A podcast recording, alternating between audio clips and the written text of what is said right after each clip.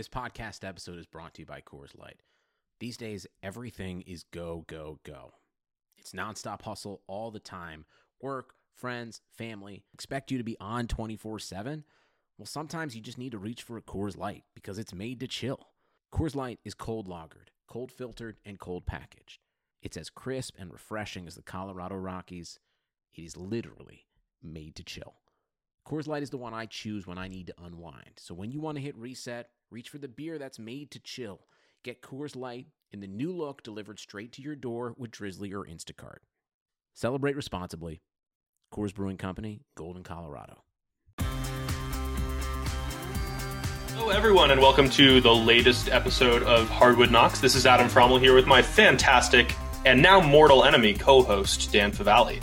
I have to say the mortal enemy part because we're now locked into a first round matchup between the New York Knicks and the Atlanta Hawks, which would have been almost inconceivable. And we're going to stop because I just knocked over my drink here and it is exploding everywhere on the floor. Are you all right? I'm okay, but I'm in my wife's office and might have just ruined some of her work things. Um, do you need me to vamp while you clean that up? Yes, this is going to take me um, a few minutes. Well, holy crap! I'll Um, come back. Well, for anyone who's listening, we are going to eventually talk about awards today once Adam gets his his life under control. Uh, a lot of the play-in matchups we're still talking as some of the stuff is being decided, uh, but a lot of the playoff matchups has already been set. We are going to have Milwaukee and Miami in the first round in the East. That's going to be an interesting matchup just because of what Miami did to Milwaukee last year. Giannis got injured at one point in that series, but the Bucks were not playing well. I do see more playoff proof this season. That's still going to be a fun rematch. Knicks versus Hawks. That's as Adam mentioned was inconceivable at the start of the season. The Knicks being in fourth place in the East is just absolutely wild when you're looking at relative to their expectations. Philly is locked into that first spot in the East. Brooklyn is in second, so they're going to play um, the winners of the play-in. Boston is in seventh, Washington's in eighth, Indiana is in ninth, and Charlotte's in tenth. Uh, the play is going to be interesting. I think it's probably going to go just looking how injured Boston is without Jaylen Brown. There's a chance the Wizards win that first play-in game, and then Boston. I I don't know who's going to win Indiana Charlotte. If anyone has any thoughts on that one, that's a really tough one to pick because Indiana's better on paper, but they're banged up a lot. See, I'm I'm all out of sorts with the bracket at the moment, Adam. If you're listening to me right now. I, I am. I'm all out of sorts in my regular life. Are you Live good though? podcasting, right? Are I'm, I'm good. I can't say the same about my wife's desk. that is awesome. Um, do you want to get to what we're actually going to do with this podcast? If anyone in the room has any questions throughout this about what we're talking about or any play in playoff questions, we will answer them here. But Adam is going to tell you what we're actually doing today. Yeah, it's award pick day. It's the final day of the regular season as we're recording this, so it is time to jump into all of the major NBA awards. We're talking MVP, we're talking Rookie of the Year, Defensive Player of the Year, Sixth Man of the Year, Most Improved Player, Coach of the Year, and Executive of the Year, which I don't think too many people care about, but we're going to do it in the name of completeness. I don't know what order we're going to go here, but Dan and I both have our ballots built out for the top three with some honorable mentions for each of the non MVP awards, and then our top five as the NBA MVP ballot is actually structured for that biggest of individual accolades. The so I have it set up in order since I'm leading us through it uh, of what we did it in the preseason. So we'll start with executive of the year, move through coach of the year, then six man of the year, rookie, uh, defensive player of the year, rookie of the year, most improved MVP. That was a weird order we did it. I think we weren't too interested in defensive player of the year at the time, and I'm not going to be be on. I'm not going to be. You know, I'm not going to lie. I'm not sure I'm that interested in it either. I think people want to make the it a debate. I don't really think it is. Noah says in the chat, I dare Dan to, Dan to cape for SGA for most improved player. I dare him. You don't need to dare me because it's No, he's going, going to. He's, he's going to. So I'm going to. Uh, just want to make that clear. Let's start with executive of the year. I'll start with mine on this one. I think this is a no brainer, and it's not the no brainer people have turned it into. James Jones is number one on my ballot. Sean Marks is number two. Daryl Morey is number three. I'll save you at honorable mentions, um, so I'll let you talk about those once you get to yours. For me, just I James Jones is the clear number one for me. It's the Chris Paul trade was huge. People are putting Chris Paul in the MVP discussion. James Harden has since fallen out of the MVP discussion because of availability. That's not the only good move that James Jones made. Jay Crowder, Torrey Craig has been absolutely monstrous for them. Uh, getting them in a position where you have um, competent players, you know, and this I guess gives them credit for years past, but the bringing Dario Saric back, he was so good at the five for most of this year. That's kind of fallen off. I guess if you want to build a case against him, you could point out that they didn't draft Tyrese Halliburton when he was there. And could you imagine this team with Tyrese Halliburton on it? Just uh, they would we, be amazing. We did before the season started and really liked what we saw there, and then and we just I, didn't get to see it. I do think the one thing you can give him credit for, like last season leaking over into this season, was the way that they structured the Cameron Payne contracts so that they could bring him back. I want players to get paid more than they are, so I'm not saying I don't want to, you know, oh, Cam Payne is underpaid. How great is that for the Suns? But you rolled the dice on him and put yourself in a position to keep him, and he's been on the peripherals of the six man of the year discussion for people who've watched the Suns anyway. So that's my ballot. I don't think anyone comes close to touching James Jones. And I know Sean Marks made the move for Harden. That's not his only case. Bringing in Bruce Brown, been very helpful for them. Jeff Green has been super helpful for them.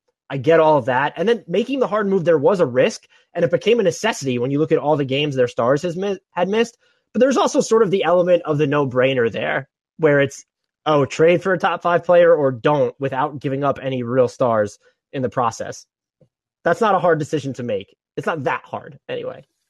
Yeah, I mean, I totally agree, which is why I also have Sean Marks at number two and really a distant second to James Jones at number one. You know, you, you mentioned the moves that, that Marks deserves credit for. And even if it is a no brainer, it still took some serious gumption to actually pull the trigger and acquire James Harden in the middle of a season when you already have the stars on board, when you already have a first year head coach in Steve Nash who hasn't had to deal with that kind of locker room dynamic, at least in that kind of role. That coupled with Bruce Brown's acquisition uh, going into the season, coupled with uh, bringing in Blake Griffin, who has looked uh, at least a little bit reinvigorated. Jeff Green has been effective. Like he did, he did make enough good moves here that even if it's low hanging fruit, to nominate him for this award. He definitely deserves the nomination.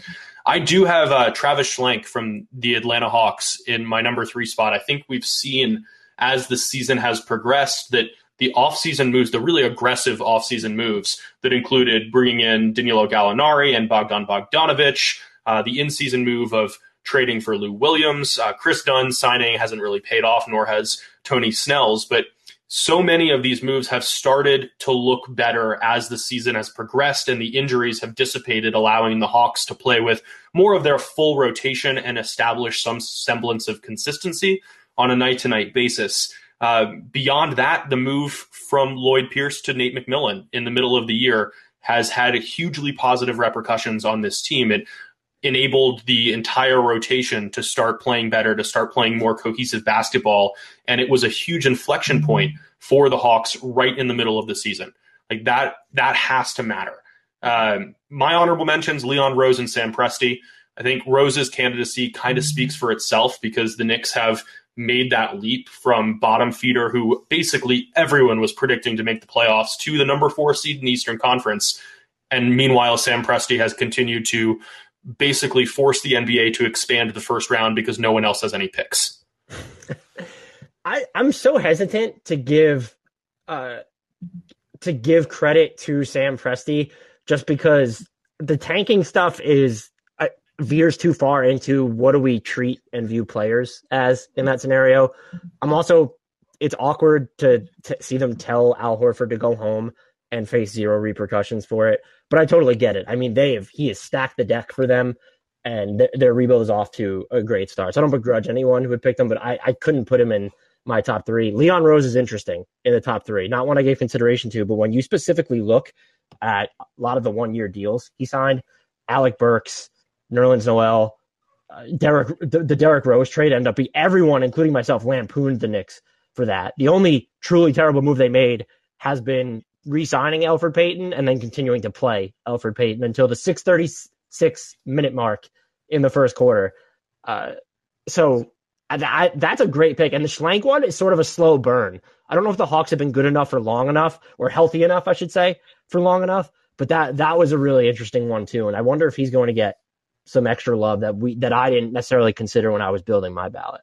I don't think he's going to, just because the first half of the season is still entrenched in people's minds. But we've seen that the moves did pan out once those external factors started to be minimized. By the way, did you see me successfully take a drink out of what remains of my drink without spilling it all over myself? No, I was too busy freaking out because my Teams has not been going. Teams app has not been going off at all today because it's a Sunday, and it decided right when we podcasted that the messages are incoming. So the the binging you hear in the background, the pinging mm. is is that. So I was trying to get that out of the way. But I'm this has been you. the livest of our live episodes. It's fine. Don't worry. You guys are going to get a real pre-recorded All NBA teams one for anyone who's still listening. That comes after the awards ballot. Thank you for anyone who's sticking through this. you do you want to start us off on Coach of the Year? Yeah, it was. I feel like this award is a tough one every season because are you recognizing the best coach in the league? Are you recognizing the coach who exceeded expectations most? Even though we have this conversation what seems like every single season, there still isn't really that established criteria, which makes it such a nebulous, difficult to predict award. So I tend to view it more as like a mix of those two things, like both the coaching quality and the level of improvement, which pushed Tom Thibodeau barely past Monty Williams and Quin Snyder for me. I have Nate McMillan and Doc Rivers as my honorable mentions who deserve a lot of credit for what they've done with their respective teams. But I think it's a three person race for this award.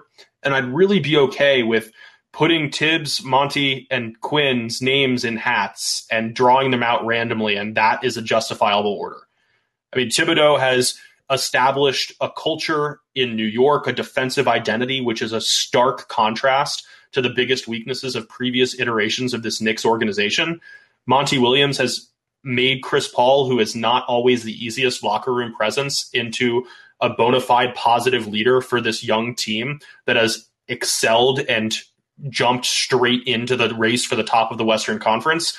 And the Jazz have been maybe the best team in basketball for mo- most of this season with a fairly unorthodox roster construction for today's NBA that is also a deviation from what he's done in the past. I get arguments for all three of them. I think that the establishment of the culture and the failures of the Knicks over the last few years were enough context for me to just barely, marginally bump Thibs to number one.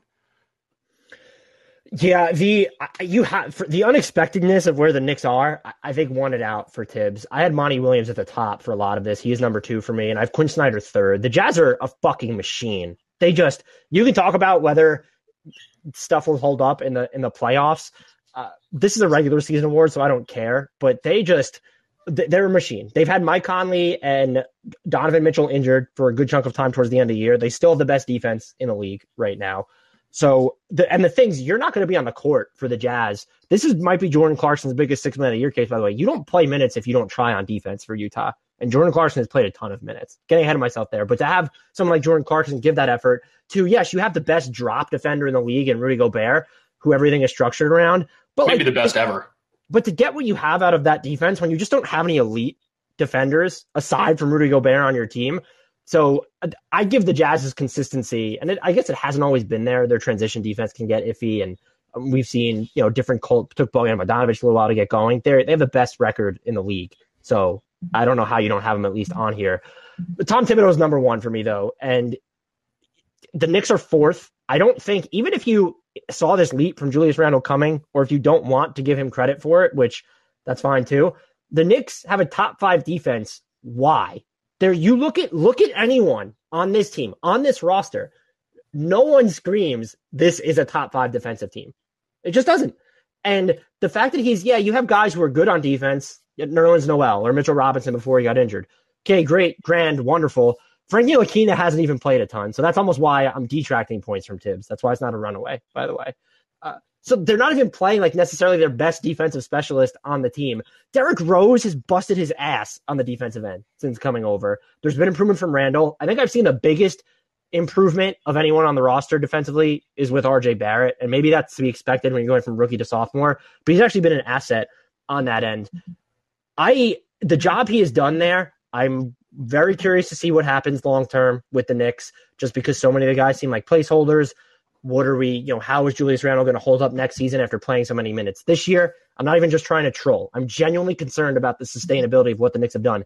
This season specifically, though, we both had them as a bottom five team in the league coming in this year. They are now, they might finish with the 10th best record in the league, depending on how the Sunday games shake out. I think he has to be the choice. Monty Williams comes close. I, I do feel like maybe he's overthought some of his lineup decisions, though. And the the DeAndre Ayton inconsistency train, I attribute some of it to him, at least, just because he's overseeing the team. I don't look, he's he's finishing too, so I'm not trying to detract from him. But those are just splitting hairs. That's what I was looking at. I will say I always feel uncomfortable picking this award because we are not in the locker rooms or at practices seeing how much of the improvement and how much of the success is actually credited to the coaches. So it always feels like an uninformed attempt to be informed with an award. And with that caveat out of the way, I was pretty close to having McMillan jump into my top three. I think it's more a tier of four than a tier of three, just because he took over a team that was very much down in the dumps and struggling to live up to the preseason expectations mid-season a roster that was dealing with a lot of injuries that had prevented continuity. You had the john collins situation kind of looming in the background like is he going to demand a trade? Is he just not going to play as effectively because he knows that he's going to be leaving next season and doesn't want to waste energy on a team that isn't succeeding? But since he took over you know, and I'm assuming that the Hawks beat the tanktastic Houston Rockets this afternoon after we're recording this. But if they do, they would be 27 and 11 under McMillan, which is a 51 win pace over the course of a 72 game season, which would match the number of wins the Jazz have right now with one game left for the best record in the league. Like that's how good the Hawks have been since he took over. This is also the, the two other things I would add about what makes picking this award as us problematic. One, we're not the oh look at this after the timeout play that the coach ran. Like that's not our forte, and that can certainly be part of it for some people. And the other thing is, I always have I have to winnow down my list from like 15 candidates at the start. I you know Taylor Jenkins, Nate McMillan, as you already outlined, he was one of the honorable mentions for me. I think you could also make a very strong case for Doc Rivers because of what Philadelphia has done this season. People were kind of dumping all over Terry Stotts, but the Blazers defense has been legitimately good since Yusuf Nurkic has been back. Surprise, surprise. You they needed their big man to competently protect the rim. That's shocking. Shocking, Adam. I don't know how anyone could have seen that coming. I could talk myself into a little bit of love for Steve Nash. Injuries in and out of Brooklyn. I know he has the talent, and a great assistant coaching staff. I also look at this as a full coaching staff award, by the way, not just we it's awarded to one person, but it's a coaching staff award. The Nets are second in the East, and they've their big three has played what seven games together, eight. So that that's another route that you could go, and I could go on. You know, does James Mike Malone need some love too? Mike Malone, uh, Rick Carlisle. You could also talk yourself, James Borrego. I was mentioning. How has Charlotte been even close to league average on defense this year? So that's what makes this award especially tough for me as well.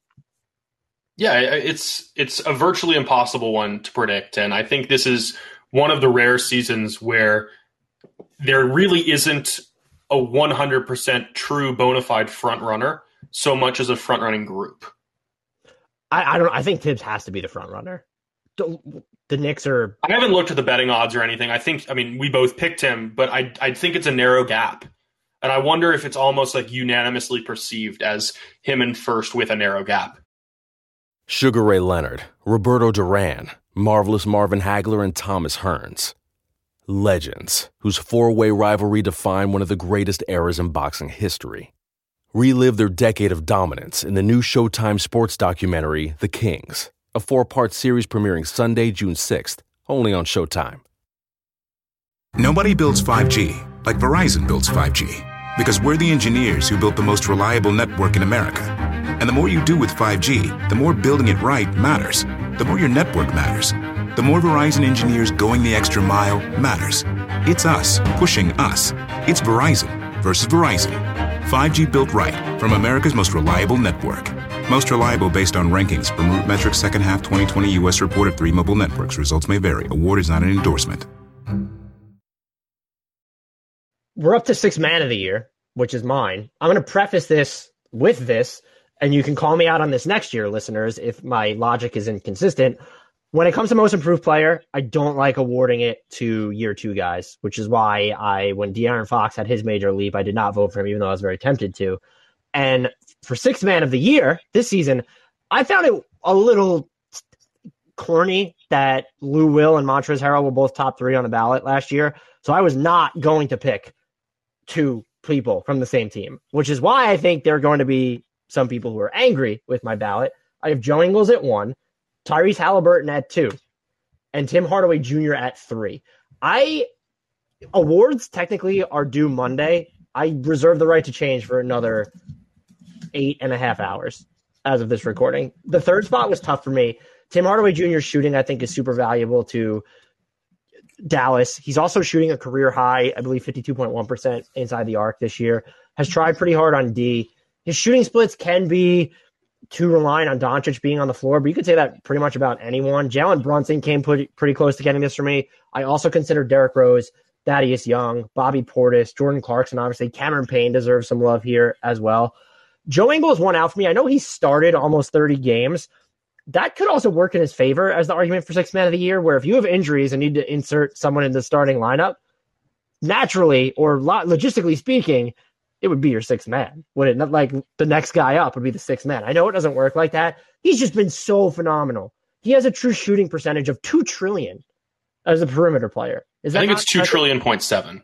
Just so you know. So that's wildly impressive still has the ability to create a little bit off the dribble. He does still do okay on defense. This is I don't think he's the same player who really shut down Paul George in that OKC series a few years ago, but just such a smart, accurate player. And then anyone who has a problem with Tyrese Halliburton being on this ballot, he also did start, I think, 20 games this year, and he's out for the season with his knee injury, but he, he definitely played enough to crack it.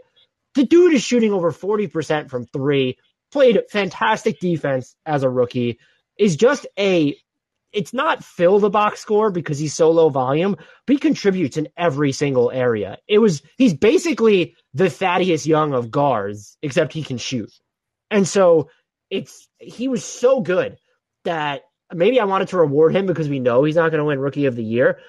I have if anyone has a problem with him making this ballot though, they are they are free to at me on Twitter and, and we can we can have a discussion about it. I'm not going to change my mind, but we can have a discussion about it it feels like there are roughly 400 candidates for this award, right? Like you can name a team and you might even have multiple candidates from said team. Do you know what so, the thing I thought about really quickly was like they probably needed to play more, but the Knicks technically have three or four guys that you could look at and be like, should they be on this? Immanuel Quickley, Derrick Rose, Noel didn't start for most of the season because of, or you know didn't start until Mitchell Robinson was injured. And even Alec Burks, did he play enough to get there? But he's been like lights out in crunch time for them. So that was the team where it was. I think there's one clear guy that you go with, and it's Derrick mm-hmm. Rose probably.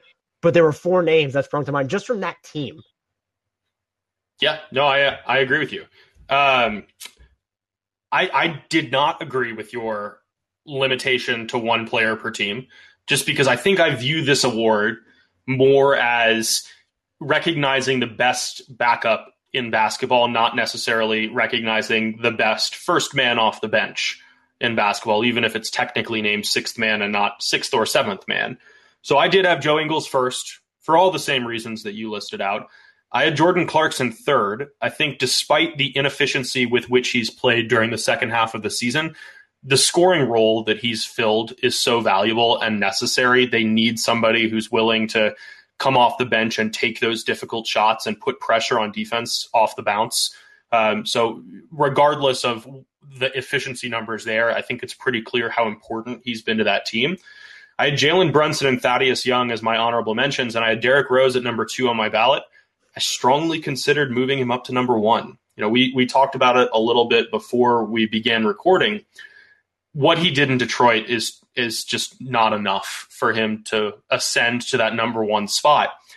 He wasn't making the team better. He wasn't shooting the ball with any semblance of efficiency while he was a member of the Pistons. But what he's done in 35 games with the Knicks has been immaculate. I mean, this team is 11.9 points per 100 possessions better with him on the floor. And that does not seem like a fluke. He's playing, I would argue, the smartest basketball of his career. He's not forcing the issue. He's accepted that his peak level of athleticism just isn't quite there anymore. He's a willing passer. He's a more committed defender. Every he's checked all the boxes, and I would say that he has unquestionably been the best backup player in the NBA since he joined the Knicks. And it's a volume issue that keeps me from putting him ahead of Joe Ingles for number one. But I damn sure thought about doing it. And if you have followed me on Twitter or on this podcast for any amount of time, you know that it was really hard for me to do that. But his play has justified it. Yeah, it, I think it's strictly a for me. It was just a playing time thing where all the other guys on this list have played significantly more more minutes, and it was uh, it. Everyone ripped, uh, and I think we need to discuss why Jordan Clarkson is third for you or wasn't on my ballot for the past like 30 something games, he's shooting under 32% from three. There's definitely value in the shots that he's taking. And as you've mentioned, there's you high utility in that volume scoring role. I just think the perception was he's going to run away with this award. And that was at the beginning of the season. And we've yet to move off it. You know, reality's kind of caught up to that take. And I don't, I don't think it's wrong if he wins. I'm actually not sure who's going to win this award. Everyone still assumes it's going to be him. Maybe it will be. I think it's fair game to discuss other players, especially when you have Joe Ingles has the highest true shooting percentage in NBA history among anyone yeah, who's I mean, ever two averaged trillion point seven. Right among anyone who's ever averaged fifteen um, points, at least fifteen points per thirty six minutes, and five assists per thirty six minutes. The highest true shooting percentage of, of in NBA history among that group. Do you know who's in second place? No, but you're going to tell me. Stephen Curry owns the second and third most efficient seasons rounded out in the top five by Steve Nash at four and John Stockton at five. Pretty decent company, I suppose. Noah in the uh, in the locker room comments says listening to Adam slowly turn into a Knicks fan has been beautiful. Um, yeah, I suppose that's kind of what's happened this season. Like I've I've very much bought into this team, but Noah, I promise you that I will reverse course starkly during the upcoming first round of the playoffs. That's great that the chats are not updating for me in locker room. I had no idea that he had said anything. So it looks like my app is frozen, which I hope this means we get the audio for this. Talk about another live podcasting. Uh, whatever. Anyway, you want to move on to the next award, which would be Defensive Player of the Year, and it's yours to to take. Are we saving MIP for second to last or third to last then?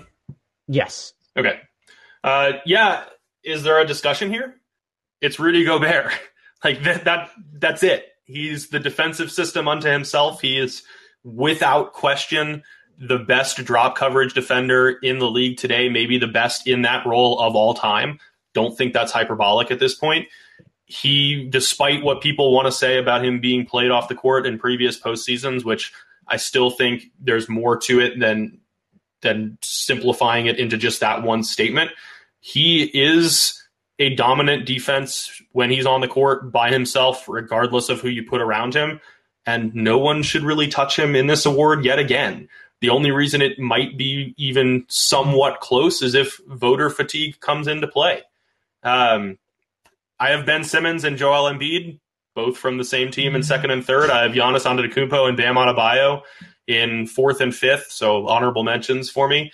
I, I, have to give a shout out to Miles Turner as well. Had he played more this season, I think that he could have worked his way into that top three. But this is Gobert running away. And I, I don't think much much justification is necessary. Like just go read the piece that, that Ben Dowsett wrote on 538 the other day, where for once in a blue moon, all the defensive metrics agree that he's having a historic season. That doesn't happen. That's telling the volume of shots he contests at the rim combined with the efficiency he's allowing there is in, easily historical. He was first on my ballot, followed by Ben Simmons, and then I have Draymond Green at third.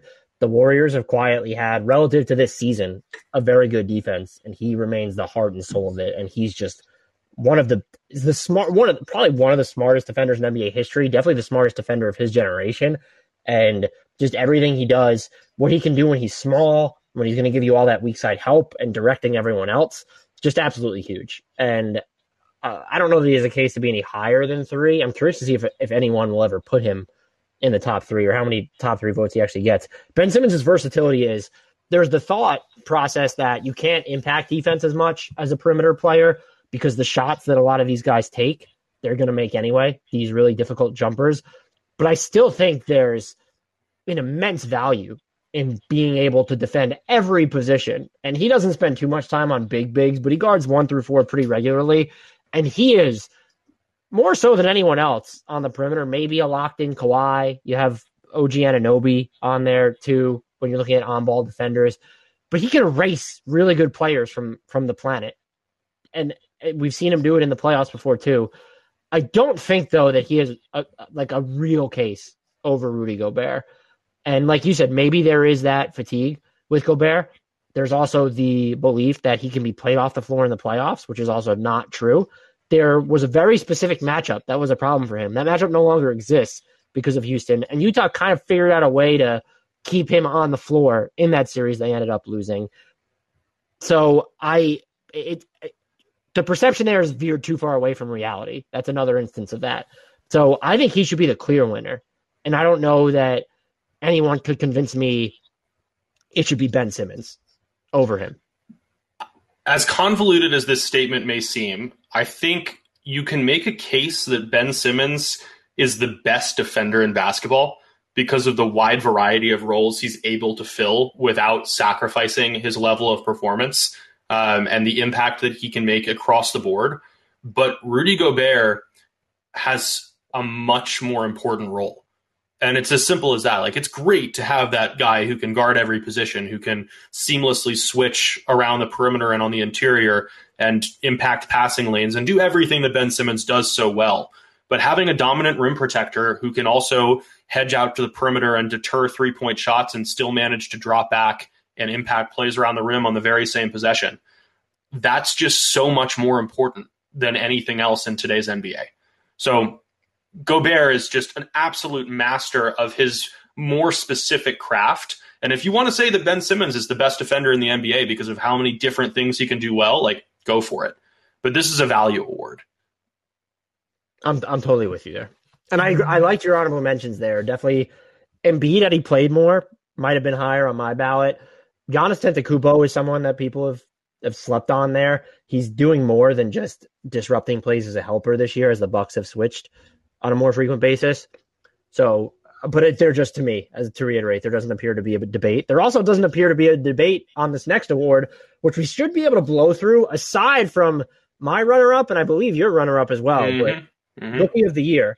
This one is mine to begin with. I have LaMelo Ball at one. Quick question: Would you have had the LaMelo Ball at one had he not played another game this season? Yes. Yeah, me too. I have Tyrese Halliburton at number two and Anthony Edwards at number three. I think people, and well, we know people because Dumb Dan, by the way, are going to be mad that he's in third.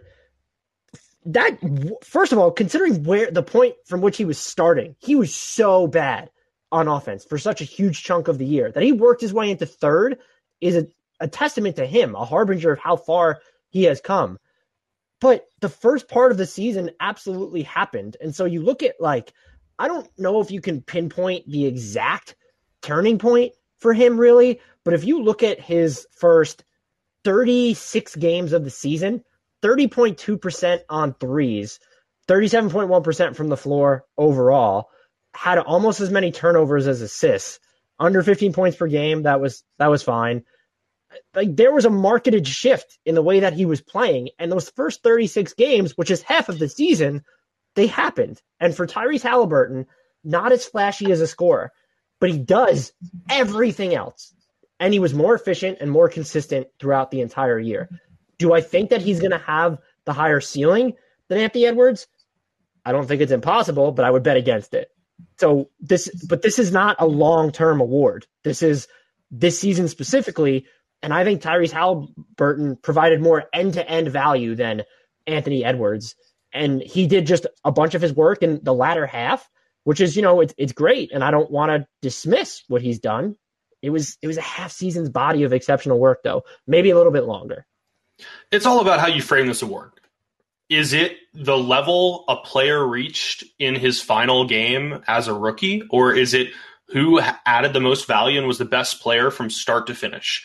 I tend to think it should be the latter, which is why my ballot is exactly the same as yours in the top three, with LaMelo Ball at number one, Tyrese Halliburton at number two, and Anthony Edwards at number three. I have Immanuel Quickley and Jae'Sean Tate among a litany of options as my primary honorable mentions here. But yeah, just to expand on Anthony Edwards, we had um, I'm trying to look up who it was who asked this, um, and I'm not able to find it at the moment. But we had somebody ask um, if they could see how Anthony Edwards' pro- TPA has progressed from the start of his rookie season through this point. And you know, we we did put that out. It's on the NBA Math Twitter feed, and you can see just how much his score is plummeting into the negatives. But then in mid March, from that point through the present, he has actually been a plus. He has had positive TPA from that point, which means that he has played like an above average NBA player. You know, I'm not saying TPA is a perfect metric. It's definitely not. But measuring relative, I, I, appreciate that. You're wrong. I appreciate it.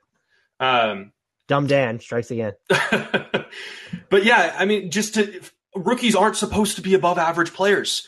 Halliburton and LaMelo Ball per TPA are the only ones, and, and Quickley as well, I believe, who have managed to maintain that throughout their rookie season. And for Edwards to do that when he's taking so many shots and filling such a difficult role for a not great Minnesota Timberwolves team, that's a situation designed to trip up virtually every first year player in NBA history. And he has taken on that level of responsibility and turned himself into a positive contributor this quickly. That's why he's there at number three, despite being historically inefficient during the first half of the season. Yeah, the volume matters that that he's putting up. Yeah, the flashy highlight reel dunks matter, but like he wasn't a good player for the first half of the season. And this is not uh he reached this level award. Like if if you're asking me to rank the futures of these players, it's probably a debate between LaMelo and Edwards at number one, and then Halliburton next, and then everyone else. But that's not what this is. Who is who do you think the fourth best rookie was? I think Quickley. Probably between that most impressed me, and this might make people angry. I'm probably between Quickley and as I already mentioned, I would 100% consider putting Quickley on the first team of all rookie, and I had him on second after we first did it. But Isaiah Stewart is there for me. Saddiq Bey's up there. Saddiq Bey's up there. Uh, Jae'Sean Tate for sure. Yeah, I mean, he was on my honorable mentions. So I, am just curious. That's like the more interesting debate is okay, we mm. have that. Those are the top three, regardless of what, right. what how how you order them. I mean, I if if someone wanted to say that Halliburton is the rookie of the year, or even wants to make the case for Edwards because they want to look at the the difficulty of Edwards' role for most of the year, the fact that he played more minutes. That's you know I'll listen to it. Uh, but those are the top three, and there's just so there's not really wiggle room. I think you could you know some people might make a case for yeah Patrick Williams. I think you could make a case for if you want to go fourth best rookie. So there's just a bunch. You can. You shouldn't. You can. I'm just saying. I was curious to see what you had there. Yeah, I mean, I think any iteration of those top three is justifiable. Anything else, like, I'm sorry, but it's just wrong. Are you ready to have a, as this teams thing still goes off in the background, are you ready to have a fun fact quickly about not Immanuel Quickley, but Tyrese Halliburton, the rookie of the years, the past five of them to match his value over replacement player? Have any? Yes. Many of them. Um, can you name? Would you care to take a stab, or you just want me to read the list? Let's just hear them.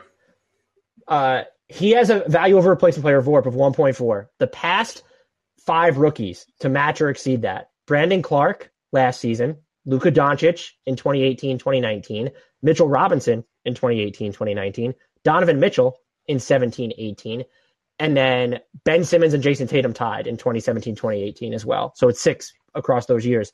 That's you had to qualify for the minutes per game leaderboard.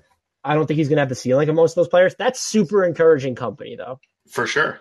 I mean, we we Halliburton was our pick going into the season, I believe.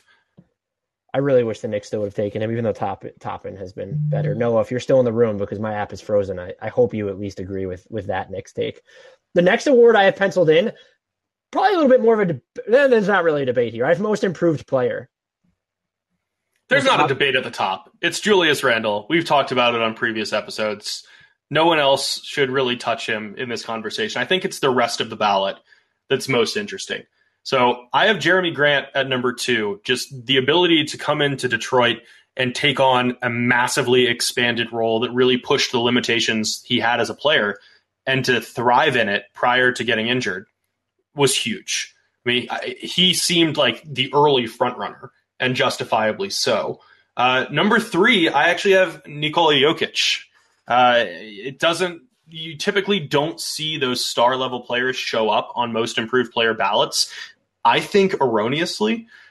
To me, 2015 16 Steph Curry, 2018 19 Giannis Antetokounmpo should have been MIP candidates because the level at which they were playing rose so dramatically, which pushed them into not just getting into the MVP race, but actually winning it. Uh, that's what we're seeing here, where Jokic was a top 10 player last year who's now being talked about by reputable outlets as maybe the best basketball player in the world.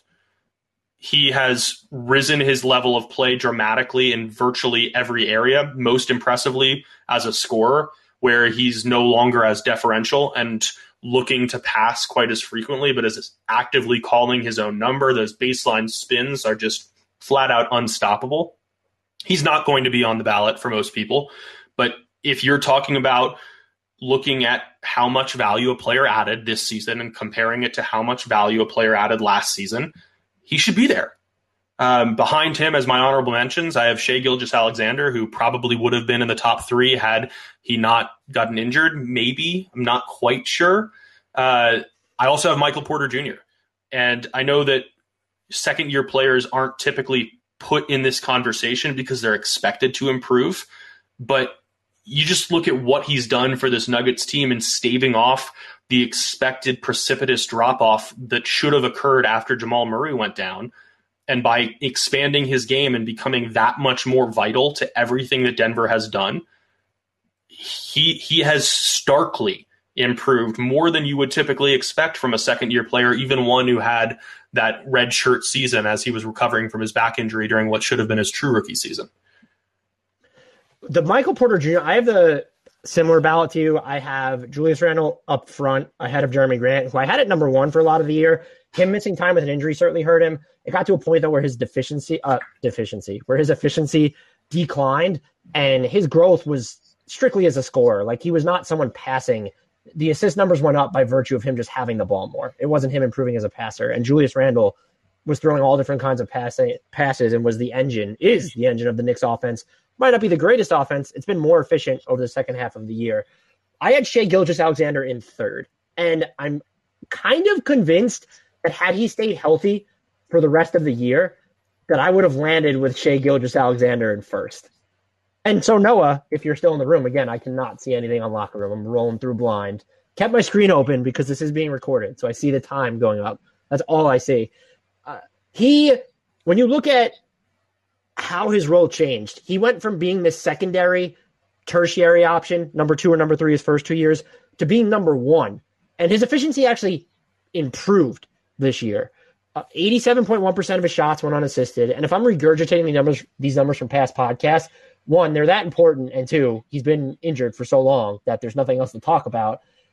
He, to hold that efficiency over such a difficult role where you don't have another creator on your team, can you guess who is second, or can you guess who leads the team in unassisted field goal um, shares since he's been injured? Like Bazley? Yes. Nice. Bazley and Theo Maledon are like deadlocked high. None, neither of them are over.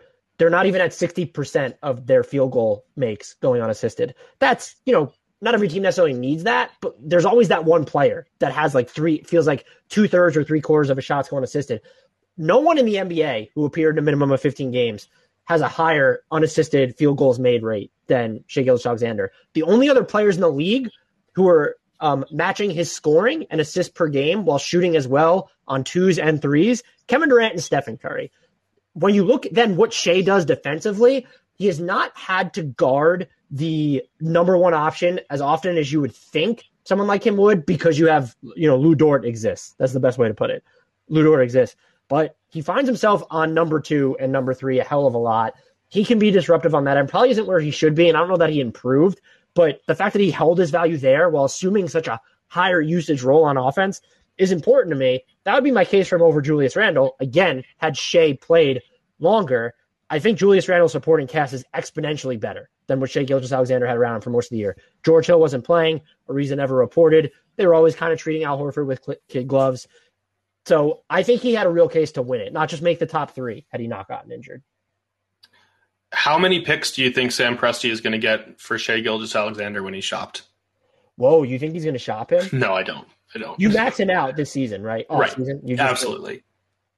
My prediction for that is they max him out with no player options, and that's the concession that he sort of makes. Because I don't know if I feel like you and I consider him a no-brainer max. I'm not sure if everyone else does. I don't know if that's like at the point. They should though.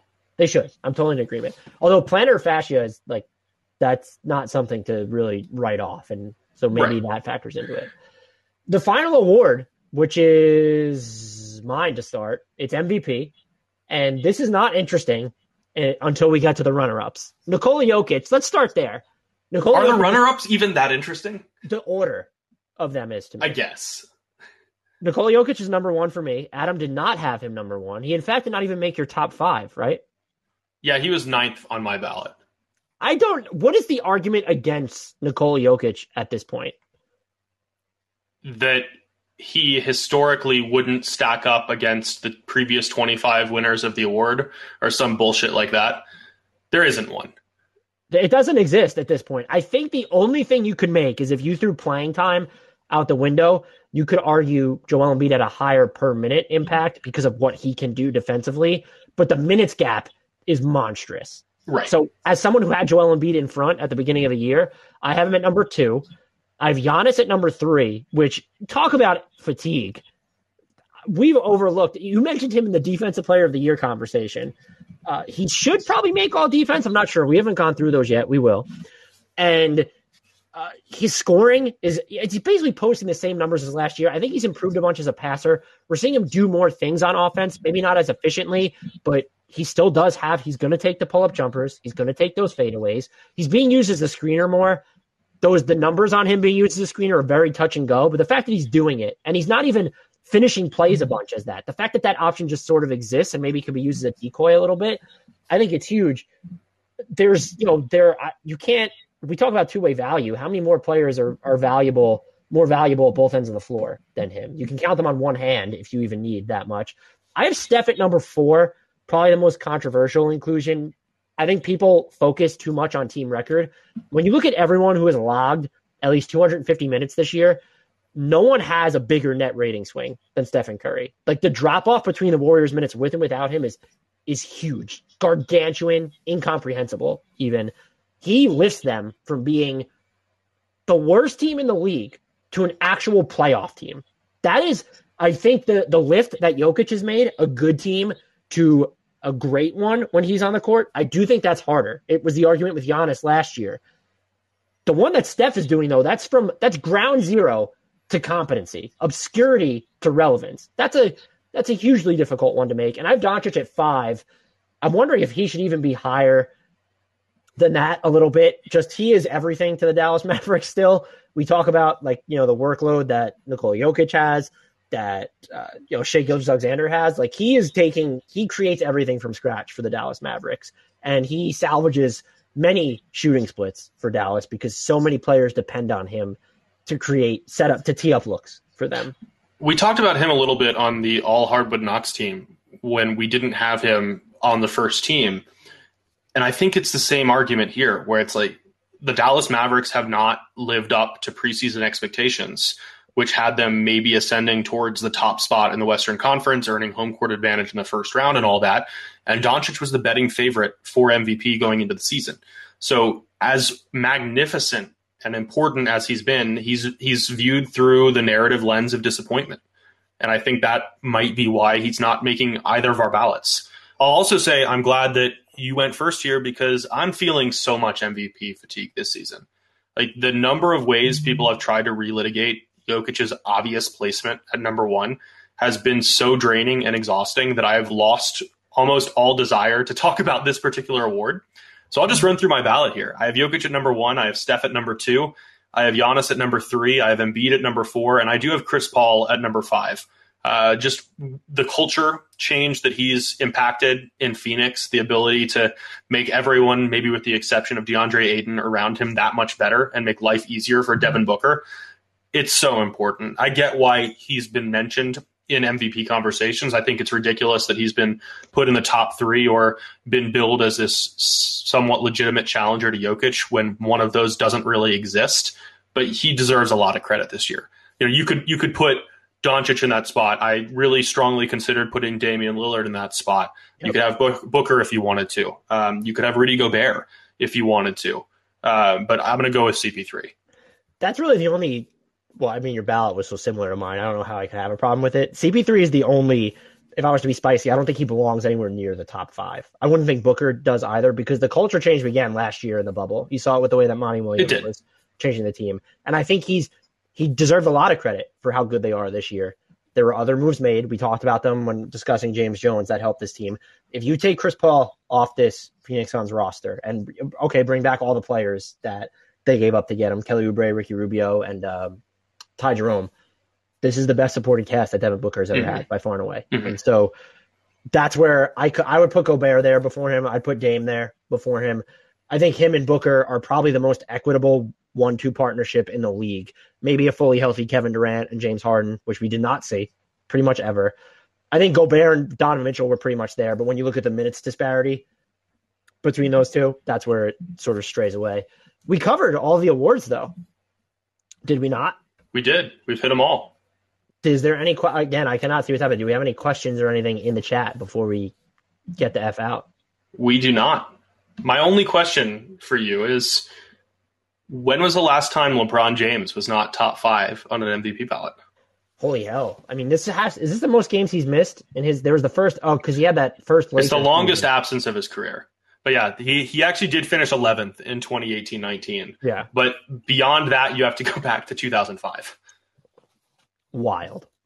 Wild. And look, had he never gotten injured, is he probably top three in this? I think if he never got injured, you're looking at a lot of people trying to push him ahead of Jokic. I meant on legitimate ballots, not the ones that have the. that, here's my thing: I'm not rewarding LeBron James in 2021 for what he's done.